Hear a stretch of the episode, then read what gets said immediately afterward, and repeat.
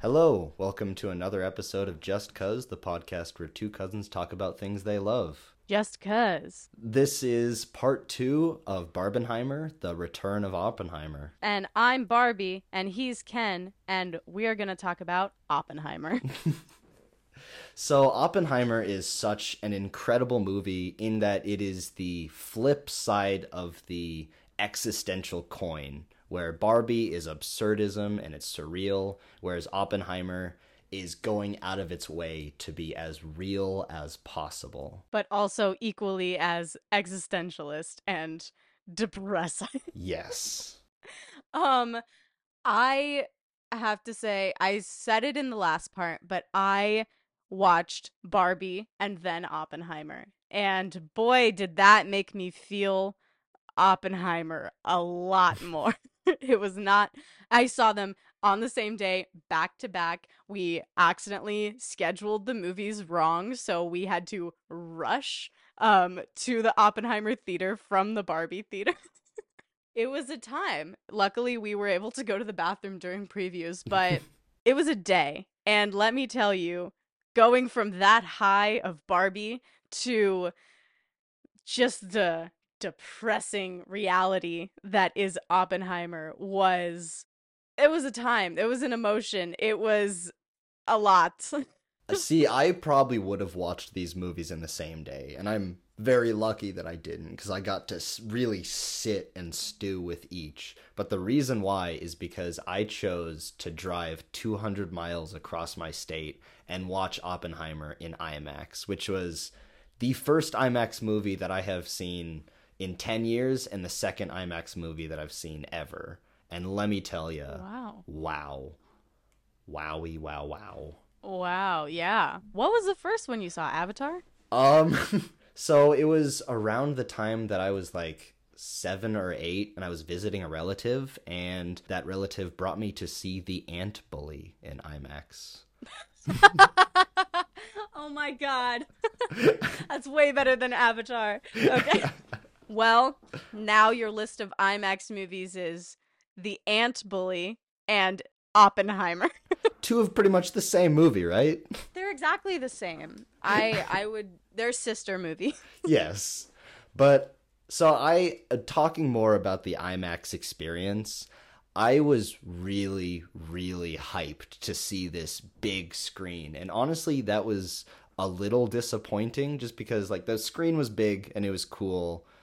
But what really blew me out of the water was the sound. And I think this movie specifically had some fantastic sound. I think they're definitely gonna at least be nominated for an Academy Award for sound design because Yep. it was fucking breathtaking. I don't know if it was just the theater that I was in, but I could feel every explosion deep in my bowels.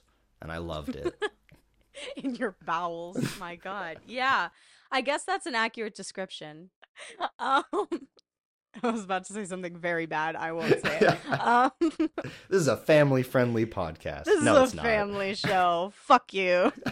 Uh, but Oppenheimer, hmm, I was expecting, you know, we were talking about it, and I was expecting the hyper realism, which was there, but it was also there were so many parts of this movie that were clearly J. Robert Oppenheimer's internal anxieties and feelings and thoughts and you can see and they're all framed in the explosion which is so amazing. They're all they start out small with splitting the atom and then they get bigger and more fiery and then after the bomb goes off, he's seeing the aftermath of the bomb and people's melted and burned skin and their Oh. carcasses. It's so awful. It's so awful, but it is so beautifully done. It's We're getting really ahead of ourselves, but every time after the bomb, when they would be Mm. having this a heated dialogue scene, and then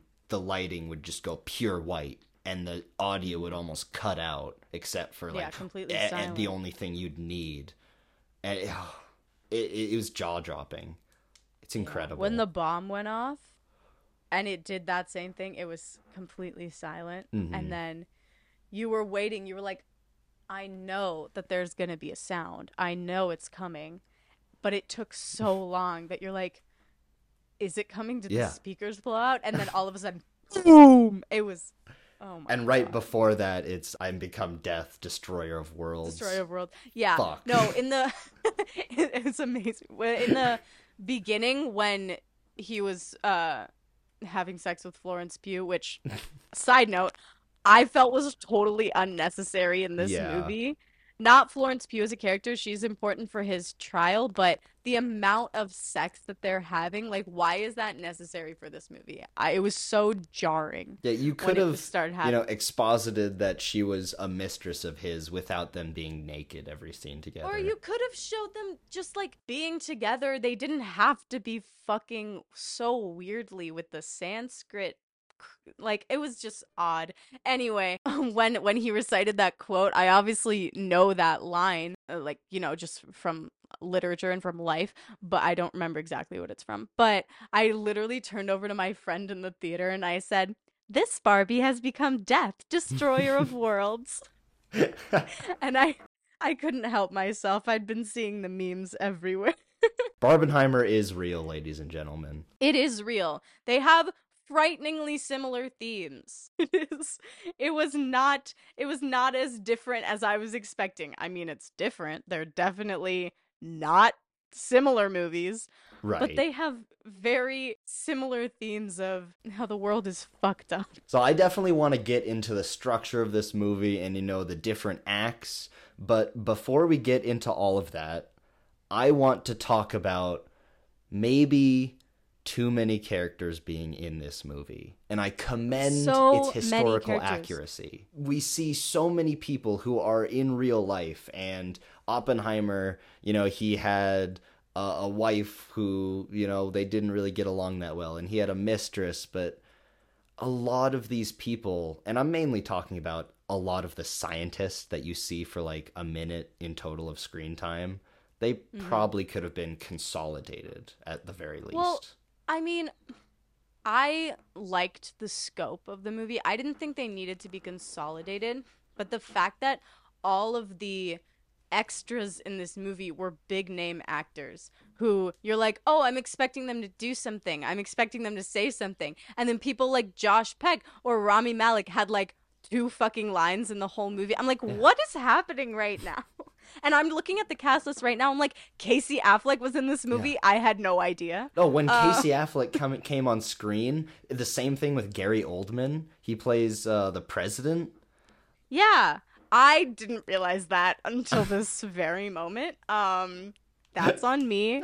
I was like, I was watching it and I was like, there's something familiar about this guy. I hate him, and I thought it was just that he was familiar because he was being Truman, and I hate Truman. But and then I was like, oh, it's Gary Oldman. I was like, no, I don't hate Gary Oldman. No. It's like you do in this movie. Although that moment where Oppenheimer's like, I feel like I have blood on my hands, and then Truman just takes out a handkerchief. He's like, "You want it? oh Do you want it?" God, that was awful. And then when he left and he was like, whatever. I don't remember exactly what he said, but he was like, don't let that pussy back in here. And I was like, Yeah. whoa. Yeah. Now it Fuck. almost happened like once every ten minutes, where I'd see an actor on screen and I was like, "Holy shit, I know you." Between Barbie and Oppenheimer, every single actor in Hollywood is present in these two films other than Meryl Streep. I think. Yes. Like, literally anyone you could possibly think of is in these movies. Everyone. And that's crazy. No, yeah, it, it's incredible. And it's not the fact that so many people are in this movie, it's so many people are here to play. And they are really, really acting. Especially Robert Downey Jr. My goodness. You felt emotion behind him. I didn't even know that he was in this movie until like two weeks ago. Really? I saw a I saw a YouTube video and it was like I don't remember what magazine it was for or what it, what it was for, but he was like breaking down uh his role in Oppenheimer and I was like, "What? Yeah. Robert Downey Jr. is in Oppenheimer? Since when?" And I I guess cuz I've been st- I've been trying to stay away from trailers recently. I just watched only the first Barbie trailer and only the first Oppenheimer trailer. So I didn't I guess I just didn't see it and I wasn't paying attention and I was like, what the fuck? See, I knew some of the actors that were going to be in this movie, but I had no idea that like Casey Affleck or Alden Ehrenreich or uh, so many other actors who I just saw Yeah. and I was like, what what the heck? I think Kenneth Branagh was the only big name that I knew was in this movie. I had no idea that Rami Malek was going to be in this movie, and it totally threw me out. Like he showed up, and I was like, "That's Rami Malek," and I was like, "Wait, what is he? He's a scientist." Okay, I'm back in. Or there was they introduced uh, Polka Dot Man, and there was a scene later on, and I saw him just in the background. I was like, "Oh, you're gonna be important. I know you, Polka Dot Man."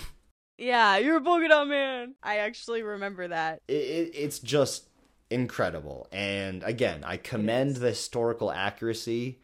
And this movie will probably be shown in history classes because of how accurate Yeah. it is. But I feel like you could have still felt the same emotion with half as many characters. Yeah, I mean, I honestly I didn't mind it, other than the fact that they were all big names. Like it, it threw me out sometimes, like I said. Mhm. But I will say, before the movie came out, I was apprehensive, um, because I'm always very wary of movies that glorify historical tragedies and um try to humanize, you know, monsters. I'm sorry, Exactly.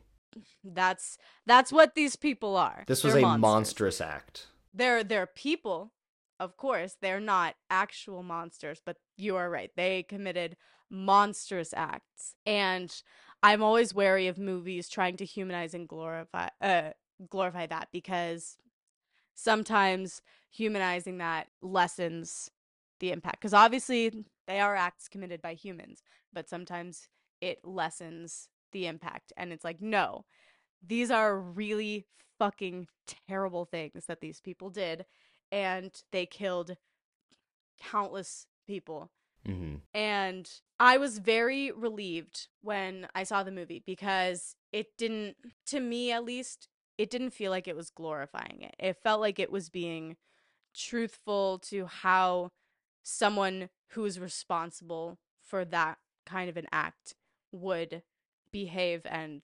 feel. Obviously, Oppenheimer. I actually I don't know. Is he alive anymore? I doubt it, but I did don't not think so. research that. But I Yeah, again well- kind of going off of what you were just saying, I am so so glad that none of this was romanticized. They show the Trinity test and that's kind of romanticized and it's filmed to show look at how awesome this power is. And I use that in the biblical sense of like look at how epic this power is. And I after that not amazing. yeah. Yeah. I I was very very worried that they were going to romanticize or at least even show the bombing of Nagasaki and Hiroshima. And I'm so Yeah. glad that they didn't because that isn't something that should be romanticized. No. It's- no, absolutely. not. horrible. Um I know that it was due to, you know, historical accuracy and the you know the content of this film, but I was a little saddened to see that there was no Japanese perspective in this film. There was nobody coming and saying, "Look what you did to my home. Look what you did to us as a people." To a, in a war that was already basically over. And I think Nolan is a culprit of that in many of his films. I'm specifically thinking of Dunkirk, where you never see any of the enemy's faces. And that's clearly a choice in that movie, but I think it could have probably done good to see Mhm. not the damage done, but the emotional damage done. I think I think it's really important if you're making movies like this about war, especially about historical wars where actual real people died, that you that you make sure to humanize the other side because throughout this movie they're the Japanese, they're the other, they're who we're fighting or they're the Nazis. Obviously, obviously the Nazis, you know, Yeah, don't want to be bad. personified. We all agree Nazis are bad. They're terrible. Uh, then and now. Uh, Always. no good Nazis. Never. To just completely other the rest of the world and focus this on America. Obviously, it's telling the story of Oppenheimer, who is American, who is um here and he often talks about his Jewish identity which is great and very interesting and how he um I can't think of the word qualify. No. Um he kind of just wants humanity to strive, whatever that may mean. Yeah. Well, no, it's how he um associates his identity with what he has to do in the war and all that kind of stuff and how he feels about it. But he tries not to express his opinion until mu- until later until after the bomb when they were working on the H bomb. But um I think it's I think it's a shame that, you know, Christopher Nolan centered the white man. but I mean, you know, I I always get hate when I when I say that. People always are like, "Well, well, who else is he going to center? Oh, this is about the guy who created it. He was a white man, blah blah." And I'm like, "Yeah, but it affected Mhm. fucking everyone." At the very least, one scene where we see some Japanese guy talking about how he Yeah. ruined everything. I'm looking at the cast. I don't think there are any Japanese people in the cast. There's no there's no one just talking about how this affected the place that it did because that is a huge part of the dropping of, of the creation of the atomic Yeah. bomb. It's yeah, you're creating it for what? It's a fucking atomic bomb. You're gonna drop it on someplace. Mhm. How It's does to that kill affect it? people. and obviously they they try to make Oppenheimer, you know, very remorseful, feel like he has blood on his hands, uh, have the flashbacks to um or not flashbacks, have the imagined uh, hallucinations of um people burning from the the nuclear blowout and the, the ashen bodies. Right? He has that, but they're all white people. They're all the people that he's talking to, standing in front of. They're not the people who it actually killed. And sure, it's trying to relate it to maybe a white audience, but again, I feel like people are empathetic. But with all that being said, let's get into the structure because I truly believe this is Nolan's masterpiece. This is not necessarily his greatest work, but everything that he has been working on has been to make this as good as it can be because I saw it as like 75% memento, 25% prestige. Just the structure itself, where it, it's it, you have that black and white sequence, and that's kind of the future running backward, and you're explaining it as it goes, and it gives context to the in color stuff, which is the past moving forwards. Yeah. No, the structure is incredible and it's it's so interesting. Uh it's such an interesting way of filmmaking and how he can get because he knows obviously that this is going to be again a big blockbuster hit like lots of people are going to go see this. It's so fascinating how he can make it so clear while jumping around in time how uh like an audience who's not expecting that kind of timeline shifting to follow the events. And that's a credit to him. Obviously, Christopher Nolan is an excellent filmmaker. Hmm. And yeah, Nolan always has to play with time in every one of his movies, even if it isn't a sci-fi. Exactly. No, and it's uh honestly if this movie, if this exact same movie was made what, 50 years ago or not 50 years ago. What year is it? 70 years ago. it would have been uh it would have been a sci-fi.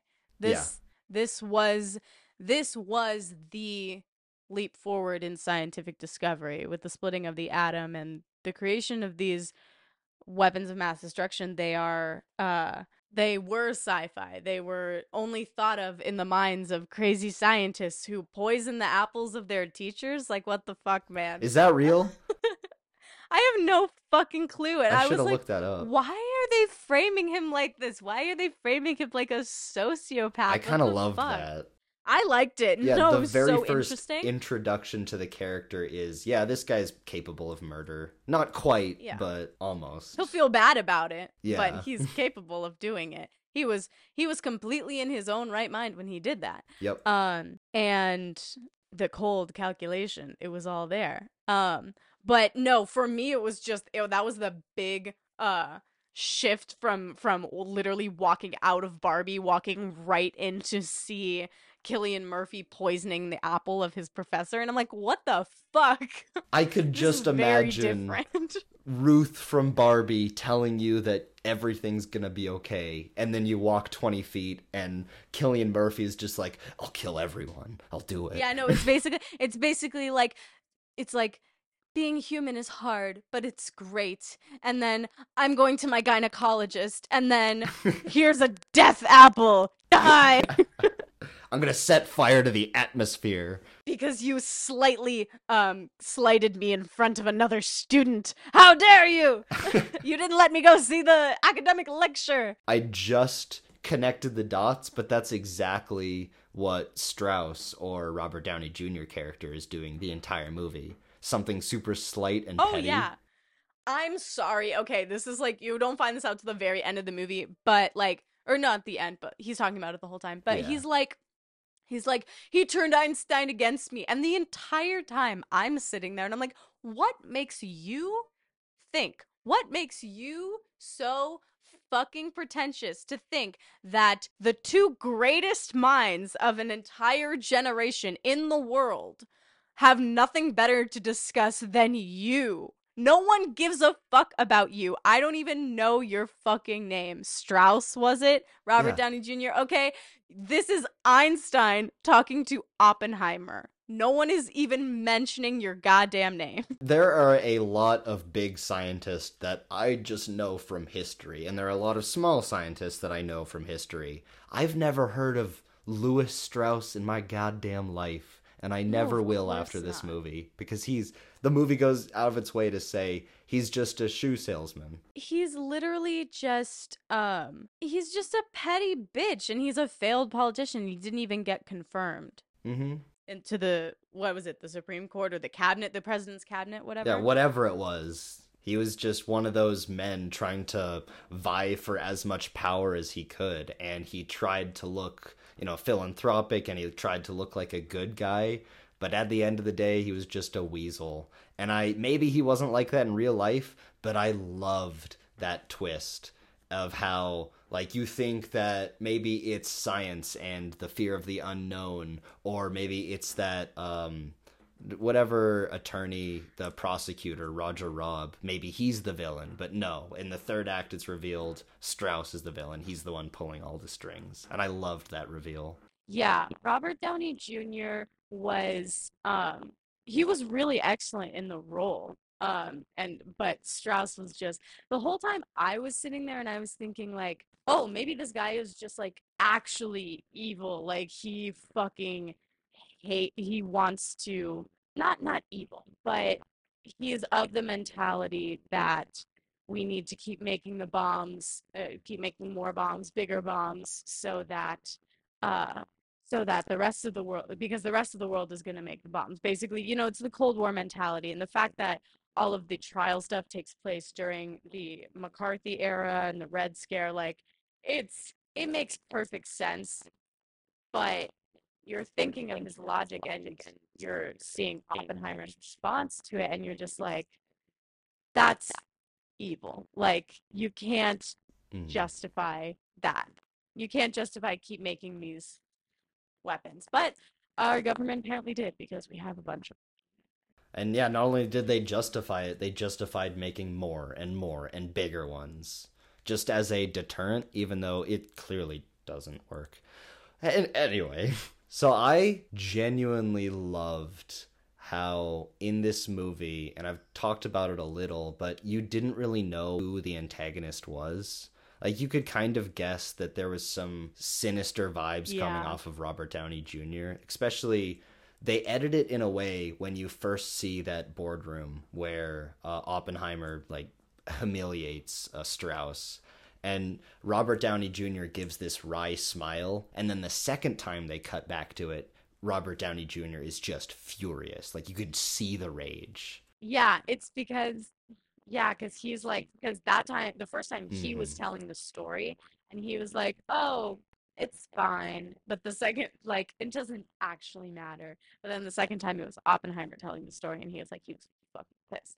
And it was like I mean, yeah, you humiliated him, but like that that should not be no your his response to destroy not just your your entire career but also discredit you and ruin your chances of trying to make the world better and stopping our government from creating these monstrosities. And I should have known that that's where the movie was leading up because everything is building up to the bomb of them making it. And, you know, in the beginning, you see atoms for like three or four frames, or probably more than that, but it's just for for a flash and you see the electrons circling it and you're like okay we're we're gonna see this bomb and then there's like an hour afterward the bomb.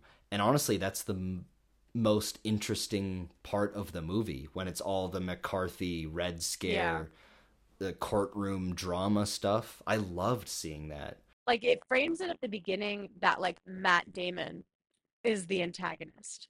It was so it was so good because the whole time you're like, oh, this guy, this guy's back again. What is his name? Leslie Groves, and he's like, oh, he's such a hard ass, but like, and and at first you think that, uh, because they frame it this way too with the trial that he is on trial for hmm being a spy, uh, like being a Russian spy, and you know Matt Damon's uh, extreme measures like kind of makes sense in that context, but then you're like, oh no, that's not what this really is.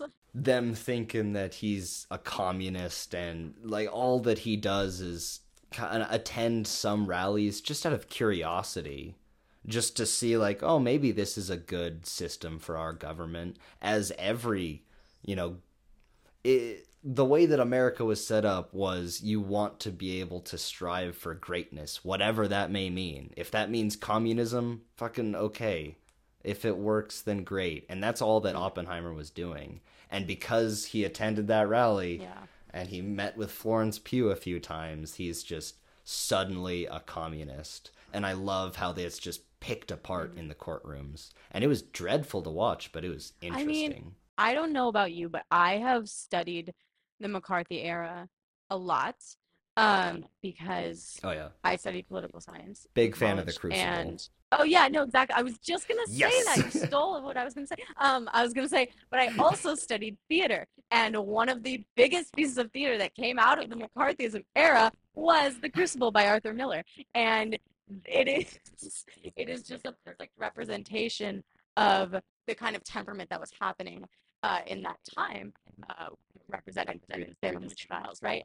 Um, but when you study it more, like you you learn more things, but they're all they all really come back to that main thing is that everyone was so oh, what's the fucking word suspicious, uh, suspicious and paranoid that everyone was a communist and that if you and the conclusion was if you were a communist then you were spying for the Russians, right?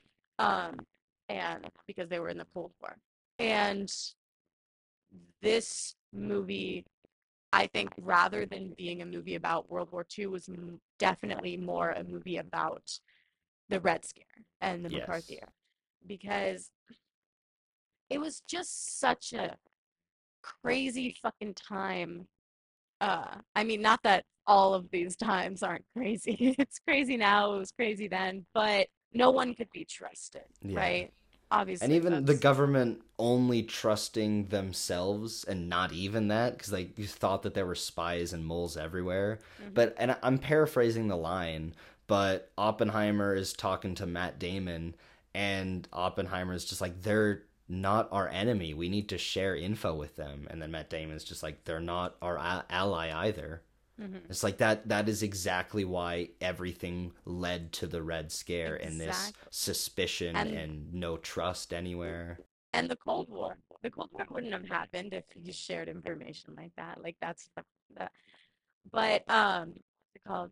Uh, Christopher Nolan's next movie, I want him to do the Lavender Scare, which uh, I don't know if you know what that is, but the Lavender Scare was, um, you know, at the same time as the Red Scare, and it's basically it's basically very similar to the Red Scare, but it was um, it was like queer people and it was uh were being everyone was being fired from their jobs and it was Mhm. basically like Everyone's if you're if you're queer then you are uh lying to everyone and if you're lying to everyone then you're untrustworthy and if you're untrustworthy then you're spying for the communists and Yep. that was the that was the uh ridiculous domino uh effect of thinking that led to the Lavender Scare, and I'm really passionate about that because I wrote a 10 page paper about it in college. That's definitely something that needs to be covered more in pop culture because, like, I Yeah. know about it, but I don't know any of the details or specifics. Yeah, but it's like it's similar with the Red Scare. Like if you say the Red Scare to just a random person on the street, they're like 50% chance they know what it is. And Yep. that's not good because everyone needs to know how paranoid and uh, infighty our government can become and how that can translate to the people because the Red Scare didn't just affect the government, it affected fucking everyone, not just queer people. Everyone was being fired from their jobs. If you're Russian, you're fired from your job. Just like anything other than quote unquote trustworthy. If you're not. American, get out. Yeah, sucks for you. And that is probably a very good thing to state, you know, in a movie that we should be trusting our allies because that stuff is still going on. Mhm. We need to cooperate on a world political theater, or else stuff like this will keep on happening. Yeah, I think it's crazy that we've been talking about politics for some time. But this movie, that's what it is. Yeah. Like, you can't talk about Oppenheimer and not talk about history and politics and the world. Because that's exactly what Nolan wanted people to walk out and think about, you know, Mhm. history and the world.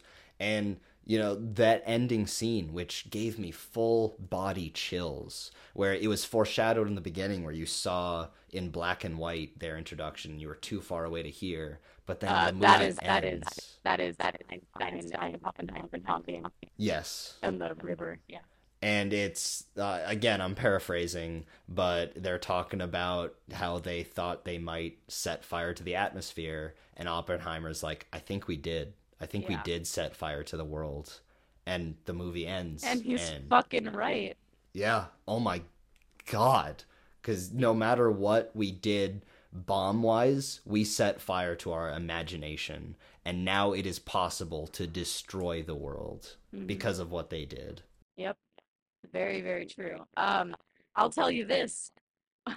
When I was me and my friends, we snuck a bunch of candy into Barbie, right? And we bunch stuck a bunch of treats and and shit that we were gonna eat. We didn't eat anything because we were so excited watching the movie. We didn't even think to eat anything. Um, so then we go to we had to rush straight into Oppenheimer. And we were like, oh, we'll eat now because we have another fucking three hours of fucking starving. and I completely lost my appetite. like halfway I'm through the movie, I was like, I am not gonna eat a single thing. I feel sick. I feel like I'm gonna throw up. This is a great movie and it's amazing to watch and it's beautiful, amazing filmmaking, but I want to throw up. And I left the theater feeling like that. That is exactly what it was. Barbie is humanity, and then Oppenheimer is humanity. Exactly. It's such an incredible movie, and I think Barbie is more so a film, Oppenheimer is an experience. I agree with that. I agree with that. I think honestly everyone should go see both of these movies. You know, 100%. maybe maybe don't take your kids to see Oppenheimer, but definitely take them to see Barbie. But everyone else, you should see both of them because they're not just a meme. They're not just those two houses in Santa Monica, which are fucking hilarious, but they are both quintessentially human and important. We we joke with this, you know, the meme of Barbenheimer, but it's real. I walked out a changed man. Like it was nothing short of a religious experience. I was sitting there in Oppenheimer and I turned to my the my friend next to me and I said, It's crazy how similar the themes are in these two movies. like I was not expecting this at all. Two different sides of the coin. Exactly, exactly. One is pink and pop bubblegum, and the other one is Death Destroyer of Worlds. And they're both cinema. hmm It's also crazy that uh nobody planned for these to come out at the same time. No. Nobody planned for any of this, and it just it's such a strange cultural phenomenon that came out of nothing and then happened to have evidence behind it. It happens to be supported by the films themselves, which is fucking crazy. And social media took that and ran, and I'm so glad that Fucking they did. man. Yeah. Yeah. Go watch Oppenheimer. Go have your bowels exploded by that bomb. Why do you keep saying vowels? Because it shook them. Jesus. Every time when you saw the light of the explosion and then you saw and then you felt the sound. Like obviously light travels faster, so that that's just scientific, but it blew me away. It had my jaw on the floor every single time. And your bowels on the floor, apparently. well, the contents of my bowels on the yeah. floor. Oh, okay. So you shit. So I was, I was throwing up. You were shitting. Got it. Okay. yeah. That's what this movie did to us. It was almost like, never mind. No, I'm not gonna say. Family friendly. family friendly. Yeah, Barbenheimer, 2023. Did you survive it? We did. And with that, this has been a podcast of worlds, destroyer of death.